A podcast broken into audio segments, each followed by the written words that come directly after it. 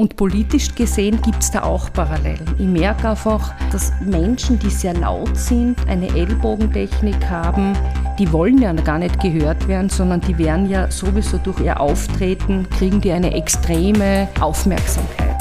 Ich sage immer, je stiller man ist, desto größere Probleme hat man oft. Und die werden oft wirklich nicht gehört. Da würde ich gern ansetzen.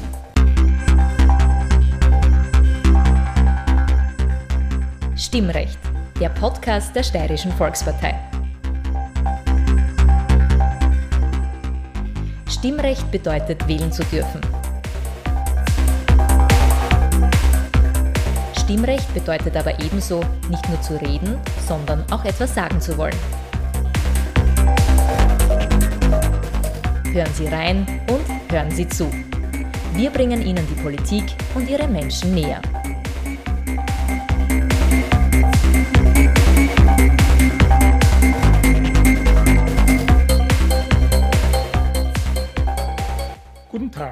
Ich bin Peter Siegmund.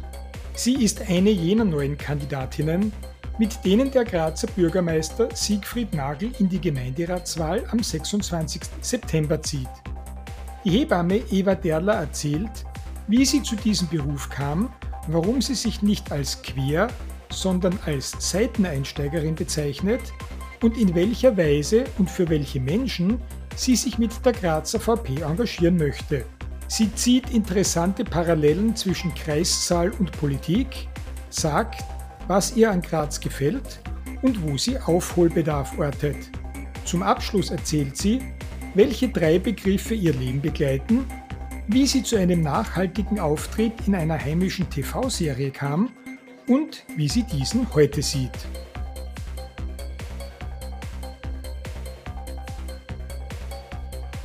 Liebe Hörerinnen und Hörer, herzlich willkommen wieder einmal bei Stimmrecht, dem Podcast der Steirischen Volkspartei. Heute mit einer Premiere. Wir haben bisher 35 Folgen gehabt, immer mit Menschen, die schon in der Politik verankert sind, die eine gewisse Rolle spielen oder gespielt haben. Heute haben wir erstmals eine Dame vor dem Stimmrechtmikrofon, die sich bisher politisch überhaupt noch nicht betätigt hat. Ich freue mich, Frau Eva Derler begrüßen zu dürfen eine der Kandidatinnen für die anstehende Grazer Gemeinderatswahl am 26. September. Grüß Gott, Frau Derler. Hallo, danke für die Einladung. Frau Derler, Sie sind Hebamme. Auf diesen Beruf kommen wir noch ein bisschen später zu sprechen. Sie haben eine eigene Homepage und auf dieser Homepage habe ich gelesen, Zitat, da der Beruf der Hebamme eine 24-Stunden-Bereitschaft an 365 Tagen im Jahr mit sich bringt, begleite ich nur eine begrenzte Anzahl von Paaren. So habe ich Zeit mit meiner Familie, um Kraft und Energie zu tanken. Ende des Zitates. Das ist durchaus verständlich und nachvollziehbar. Wo haben Sie denn die Zeit für eine politische Funktion? Ich bin im Sanatorium St. Leonhard als freiberufliche Hebamme tätig und Freiberuflichkeit heißt, dass man natürlich auch, oder Selbstständigkeit heißt, dass man sich natürlich einen Arbeitsplatz und eine, eine Intensität der Arbeit selber gestalten kann. Und ich habe sowieso dadurch, dass ich alleine arbeite, nur ein gewisses Kontingent an werdenden Eltern. Und ich werde in Zukunft, wenn ich in den Gemeinderat gewählt werde, natürlich noch weniger werdende Eltern annehmen, weil ich bin jemand, wenn ich was mache, dann bin ich dabei und werde einfach weniger Eltern annehmen. Wobei ich bleibe als Hebamme natürlich tätig. Warum sind Sie überhaupt Hebamme geworden? Das ist eigentlich eine Familientradition. Meine Oma, die Storchentante Resel, war in der Kriegszeit, sie ist 1912 geboren, und äh, von ihr wurde auch einmal ein Bericht äh, gebracht, weil sie war das älteste Zwillings, überlebende Zwillingskind mit ihrem Zwillingsbruder zusammen. Die waren 90 Jahre alt. Meine Oma hat auf der Brandluken ihr Haus gehabt und äh, hat ein Juche gehabt, einen Dachboden und ich war immer sehr neugierig und wenn wir Urlaub waren, dann bin ich auf das Juche raufgekraxelt am Dachboden und habe dort dann diesen Hebammenkoffer entdeckt. Dann bin ich zu Oma gegangen und gesagt, Oma, was ist das? Und habe das aufgemacht und früher die freiberuflichen Hebammen, die sind ja wirklich von Bauer zu Bauer gefahren, die, die sind ja zum Teil zu Fuß gegangen oder geritten und da hat sie halt alles drinnen gehabt, von der Waage, von Instrumenten, von ja, Medikamenten, Nahtmaterial und das hat mich einfach irrsinnig begeistert. Und parallel hat die Oma halt immer wieder erzählt, was sie so macht. Sie hat dann auch ein Buch geschrieben. Da hat sich schon irgendwie der Berufswunsch manifestiert. Dass ich mir gedacht habe, okay, das ist aufregend, das, das möchte ich machen. Sie haben mittlerweile an die 6000 Kinder zur Welt gebracht. Wird es zur Routine Nein. oder ist es jedes Mal immer ein neues Abenteuer?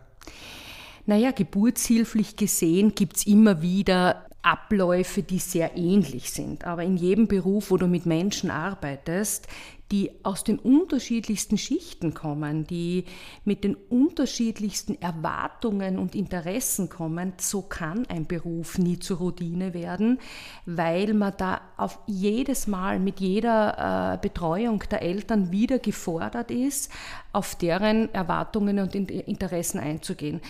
Das ist einmal die Betreuung. Die Geburt an sich, also ich habe jetzt wirklich schon viele, viele Babys auf die Welt begleitet, da kann man nicht abstumpfen. Und, und weil es ist ja nicht nur ein schöner Moment, sondern du tragst ja als Hebamme eine enorme Verantwortung. Und da habe ich Gott sei Dank bis heute noch nie diesen Respekt vor der Geburtshilfe verloren. Also na, das, das stumpft man nicht ab. Wie wird denn das sein, wenn Sie eine Gemeinderats- oder Ausschusssitzung haben und plötzlich kommt der Anruf oder das Piepsel oder ich weiß nicht, wie Sie alarmiert werden? Ja die Geburt findet statt oder es, es geht los. Was machen Sie dann? Genau, also prinzipiell ist so, sobald das eigentlich fix ist, ich meine, ich habe jetzt bis zum, bis zum Februar natürlich schon meine Muttis angenommen und stehe zu meinem Wort, wenn eine Frau sich für die Eva Derler als Hebamme entscheidet, die sich nicht in einem Team, weil es gibt ja auch Hebammen-Teams präsentiert, dann werde ich diese Verantwortung auch so wahrnehmen. Das, das ist mir ganz wichtig. Für die Zukunft ist es schon so, dass ich gerne eine junge Kollegin an meiner Seite hätte. Also ich, ich bin auf der Suche, ich muss das jetzt einfach alles noch angehen. Ähm, ich bin ein Teamplayer, ich hätte gerne eine Kollegin an der Seite, äh, wo wir uns dann quasi als Team präsentieren, wo die Eltern wissen, da gibt es das Team in guten Händen. Und da gibt es die Frau Derler und noch eine Kollegin und diese Damen melden sich dann beim Team an und dann gibt es einen Dienstplan und somit kann ich mich dann auch ein bisschen freispielen. Ich habe gelesen, dass Sie sich nicht als Quereinsteigerin bezeichnen, sondern als Seiteneinsteigerin. Was ist das? Na, das ist vielleicht deswegen gekommen, weil ich früher Geige gespielt habe. Also Seiteneinsteigerin mit AI oder Ja, genau. Das? Na, es ist so quer, ich weiß auch nicht warum, Querdenker, quer, ich weiß nicht, dieses Wort ist für mich so, vielleicht mag ich das Quir nicht, keine Ahnung. Ich, ich habe dann einmal einen, einen Text oder einen Bericht gelesen und habe das dann gelesen, Seiteneinsteigerin. Und das hat mir einfach prinzipiell besser gefallen, weil man denkt, okay, von der Seite ist man nicht so dominant, äh, sondern man öffnet vielleicht, wenn man das jetzt vom Auto her sieht, einfach, man muss ja nicht gleich die ganze Tür aufmachen von der Seite, sondern man öffnet einmal ein Fenster und schnuppert da hinein und sieht dann auch, wie kommt man an und was kann man geben. Was befähigt Sie eigentlich dazu, Grazer Gemeinderätin zu werden? Ich glaube einfach, dass im Leben das so ist, dass man nicht immer auf die Suche nach neuen Herausforderungen ist oder dass man auch vielleicht vom Typ her nicht jemand ist, der gefunden werden muss, sondern es hat sich über die letzten Jahre irgendwie ergeben. Ich, ich, ich durfte einige Parteimitglieder, sei es Frauen der ÖVP oder auch die Frauen der ÖVP-Kandidaten entbinden. Und es hat sich, es ist irgendwie auch schon ganz witzig, wie finden die mich? Gell? Also ich glaube einfach, dass man etwas ausstrahlt, eine gewisse Art, einen gewissen Charakter, eine gewisse Klarheit und irgendwie hat sich das in den letzten Jahren eben so manifestiert, dass, dass dann immer wieder Leute auf mich zugekommen sind, Fragen gestellt haben. Und letztendlich war es dann auch so, dass ich mit dem Stadtrat Kurt Hohensinner gemeinsam in die Fachschule für Sozialberufe gegangen bin und ich damals schon als Schulsprecherin kandidiert habe und, und, und der Kurti ist dann mein Stellvertreter geworden. Und das, äh, da war das eigentlich auch, war immer wieder im Gespräch, machen wir was gemeinsam und jetzt ist es eigentlich plötzlich so gekommen, dass sie auf mich zugekommen sind und ich eigentlich auch auf sie zukommen. Also man hat sich irgendwie getroffen und gefunden. Das heißt, die Tatsache, dass Sie das fünfte Enkelkind von Bürgermeister Siegfried Nagel zur Welt gebracht haben, war kein wirkliches Asset dafür, dass Sie jetzt die Chance bekommen, in den Grazer Gemeinderat Na, einzuziehen? In keinsten Fall. Also überhaupt kann gar nicht sein, weil prinzipiell die Betonung ist, ich habe ähm, sein Enkelkind äh, auf die Welt begleiten dürfen. Das heißt, seine Tochter ist auf ganz anderen Umwegen zu mir gekommen. Also in keinster Weise nein. Also das, das, das würde ja wieder überhaupt gegen meinen Zugang sprechen, sondern es gibt, ich präsentiere mich auf meiner Homepage, die Leute kennen mich und entscheiden sich, sich, okay, die Frau Derler, die, die taugt mir, mit der können wir uns vorstellen, dass wir gemeinsam das Baby auf die Welt bekommen. Also das eine hat jetzt mit dem anderen überhaupt nichts zu tun. Wenn wir gerade dabei sind, was haben Sie für Homepage-Adresse? Äh, meine Homepage-Adresse ist www.hebamme-evaderla.at. Damit wir das auch untergebracht haben. Und liebe Hörerinnen und Hörer, falls Sie im Hintergrund das eine oder andere Geräusch hören, Sie nicht ganz sicher sind, wie Sie das zuordnen sollen, zu meinen Füßen liegt die Fanny, das ist der Labrador von der Frau Derler, ein ganz reizender Hund. Hört uns eben zu bei der Aufnahme und ab und zu ist es der Temperatur geschuldet, dass die Fanny ein bisschen hechelt und vielleicht hört man das. Wenn nicht, ist ja gut und wenn, hoffe ich, dass es Sie auch nicht stört. Da muss ich gleich dazu sagen, danke, dass Sie das sagen, weil nicht, dass jemand glaubt, wir machen das Interview im Kreissaal und es hechelt oder stöhnt eine Frau im Hintergrund. Also es ist bitte der Hund. Auch, auch das wäre eine Premiere beim Stimmrecht. Nein, also das würde ich nie genehmigen, weil äh, Gebären ist eine ganz intime, individuelle Sache. Da, gehört, da gehören keine Medien rein. Wenn wir wieder zum Gemeinderat zurückkehren, was stellen Sie sich denn vor? Worum möchten Sie sich denn gerne kümmern?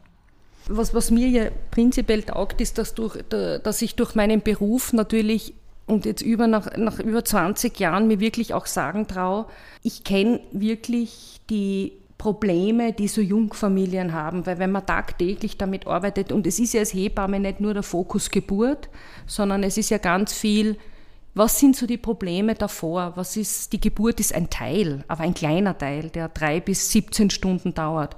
Aber sobald das Baby auf der Welt ist, ist dann eine neue Herausforderung. Und deswegen glaube ich, dass ich mich eher mit Fokus Familie, Familienkompetenzzentrum und Kind, vor allem auch Kind, das ist schon eher so das, wo, wo ich mich einbringen kann, möchte und wo ich auch der Meinung bin, dass man profitiert davon. Es hat auch schon ein bisschen Tradition, dass Siegfried Nagel Überraschungskandidaten aus dem Hut zaubert. Teilweise sehr namhafte. Es war die Frau Universitätsprofessorin Daisy Kopperer, es war der Gastronom Michi Schunko, es war unsere Snowboarderin Marion Greiner.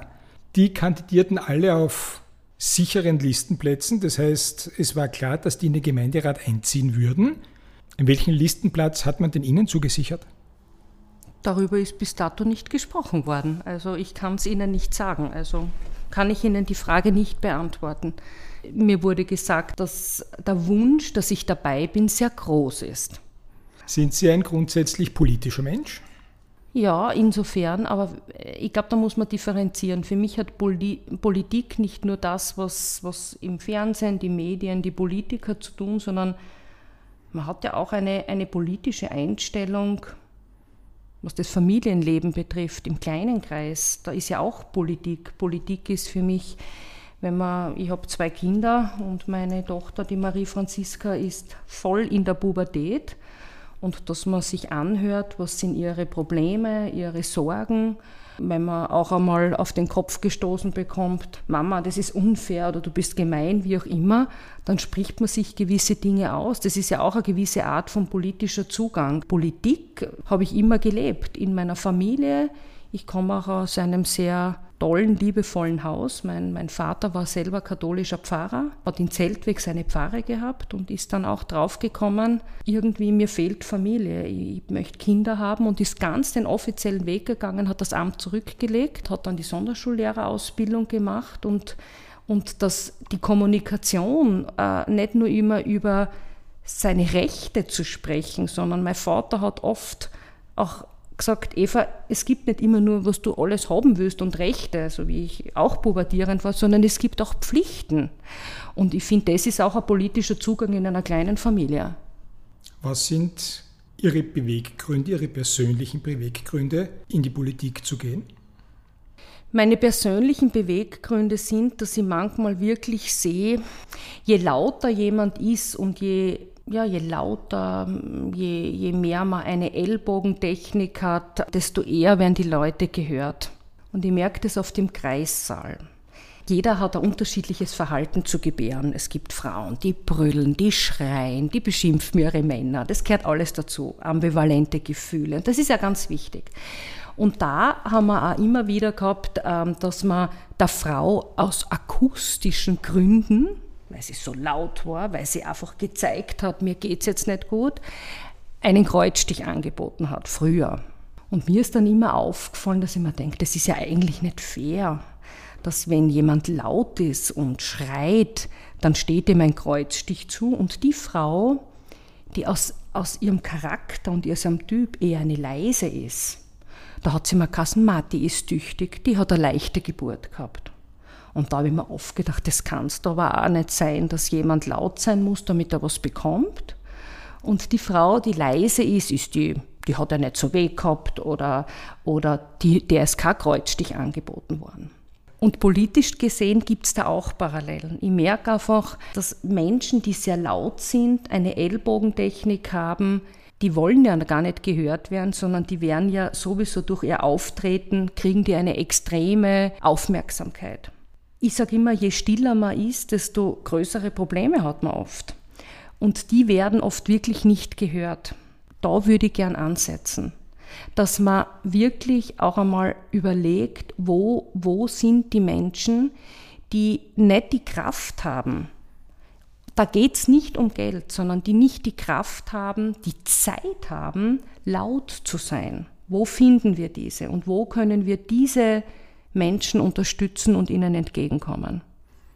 Wie hat Ihre Familie und Ihr persönliches Umfeld darauf reagiert, als Sie gesagt haben, ich kandidiere auf der Liste von Siegfried Nagel für die Grazer Gemeinderatswahl?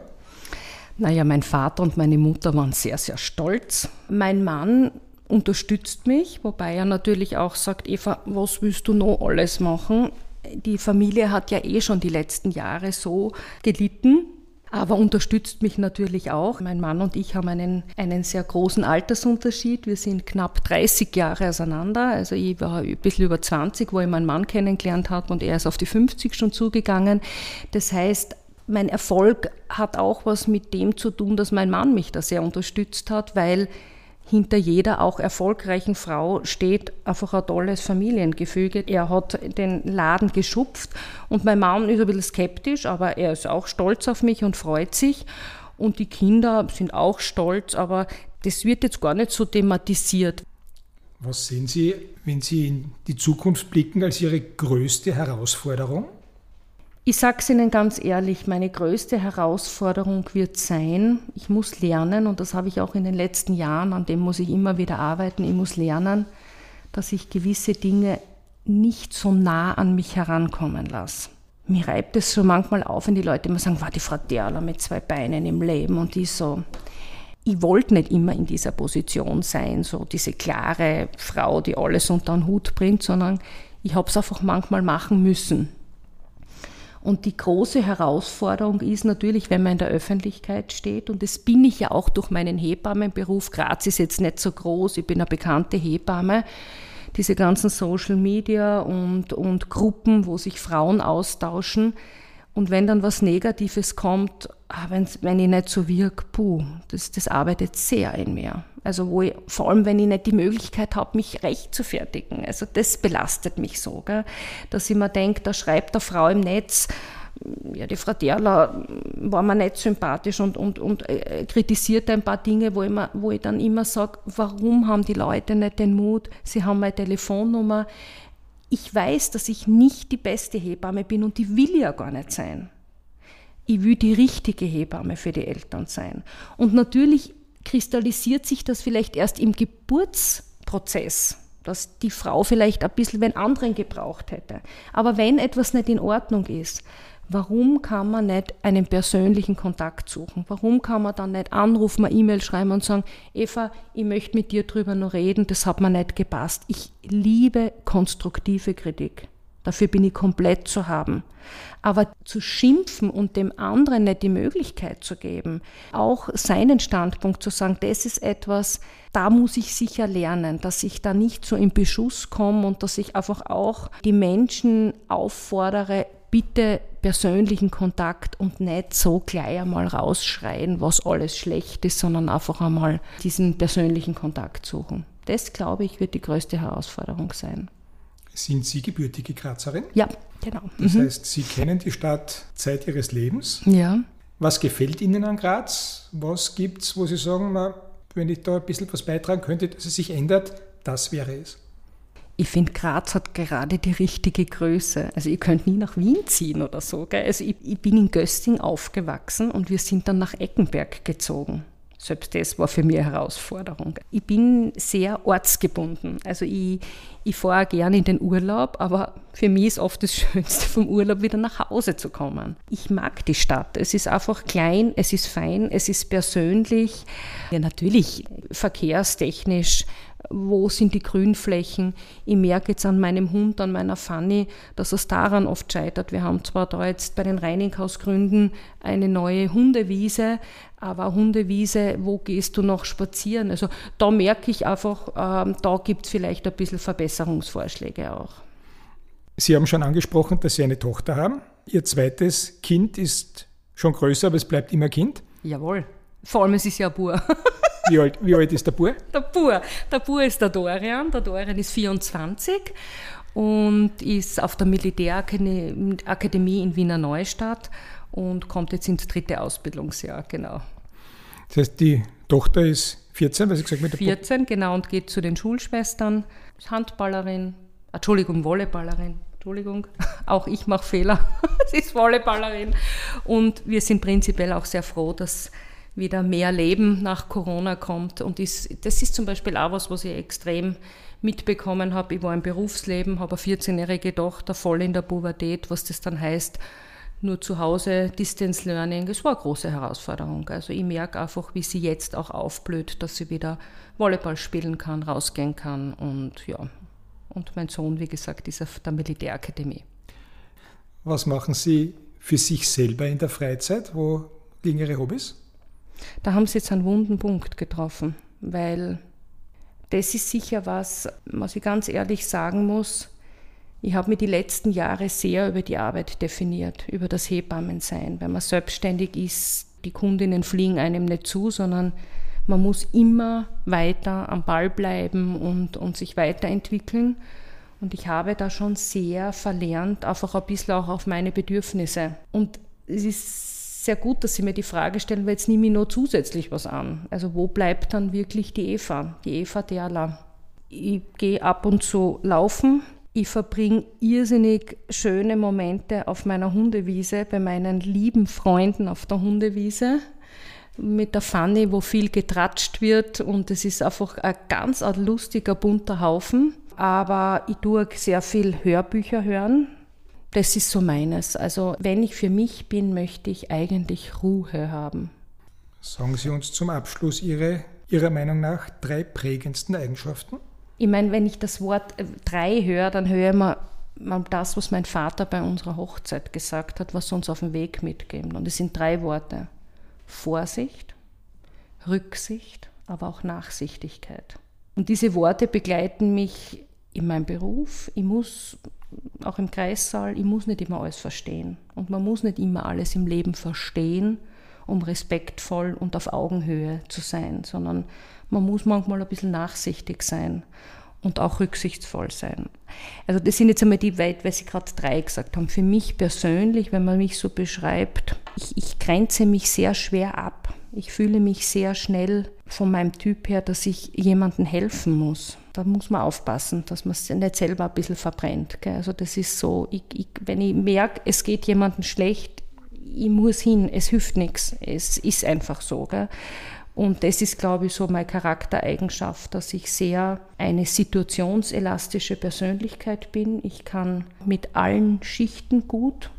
Sie sind ja manchen Seherinnen und Sehern von ATV, man kann ja sagen, auf welchem Sender es gelaufen ist, durchaus bekannt aus der Serie Teenager werden Mütter. Welche Rolle haben Sie damals inne gehabt und wie sind Sie dazu gekommen?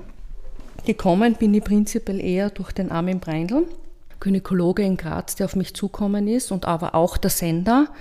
Und wir, glaube ich, fast alle freiberuflichen Hebammen haben da ein bisschen mitgemacht. Und sie haben dann eigentlich nicht locker gelassen und haben gesagt, Eva, wir wollen die da dabei haben. Und da bin ich dann hineingestolpert und habe dann diese Jungeltern begleitet und betreut. Und mir hat das prinzipiell sehr Spaß gemacht.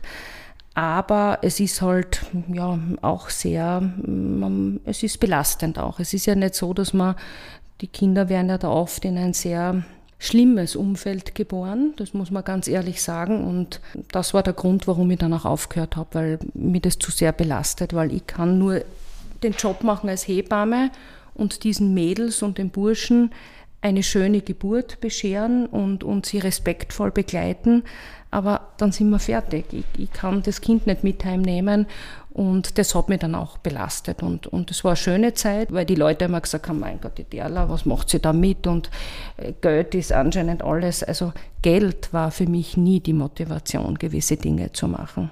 Also dann, wenn man, wenn Geld die Motivation ist, dann ist man nicht selbstständig. Also für mich war eher immer die Sache das Wichtige. Das war ein guter Abschluss unseres Gesprächs. Frau Derler, ich danke Ihnen dafür. Ich wünsche Ihnen, dass die Wahl dermaßen ausgeht, dass Sie Ihre Vorstellungen umsetzen können, dass Sie das wirklich auch auf die Grazer Regierungsbank bringen, was Sie dort gerne deponieren möchten. Ich wünsche Ihnen wirklich alles Gute dafür noch einmal herzlichen Dank, dass Sie heute unser Gast waren. Vielen Dank und danke, dass Sie zu mir Kontakt aufgenommen haben. Freue mich. Dankeschön.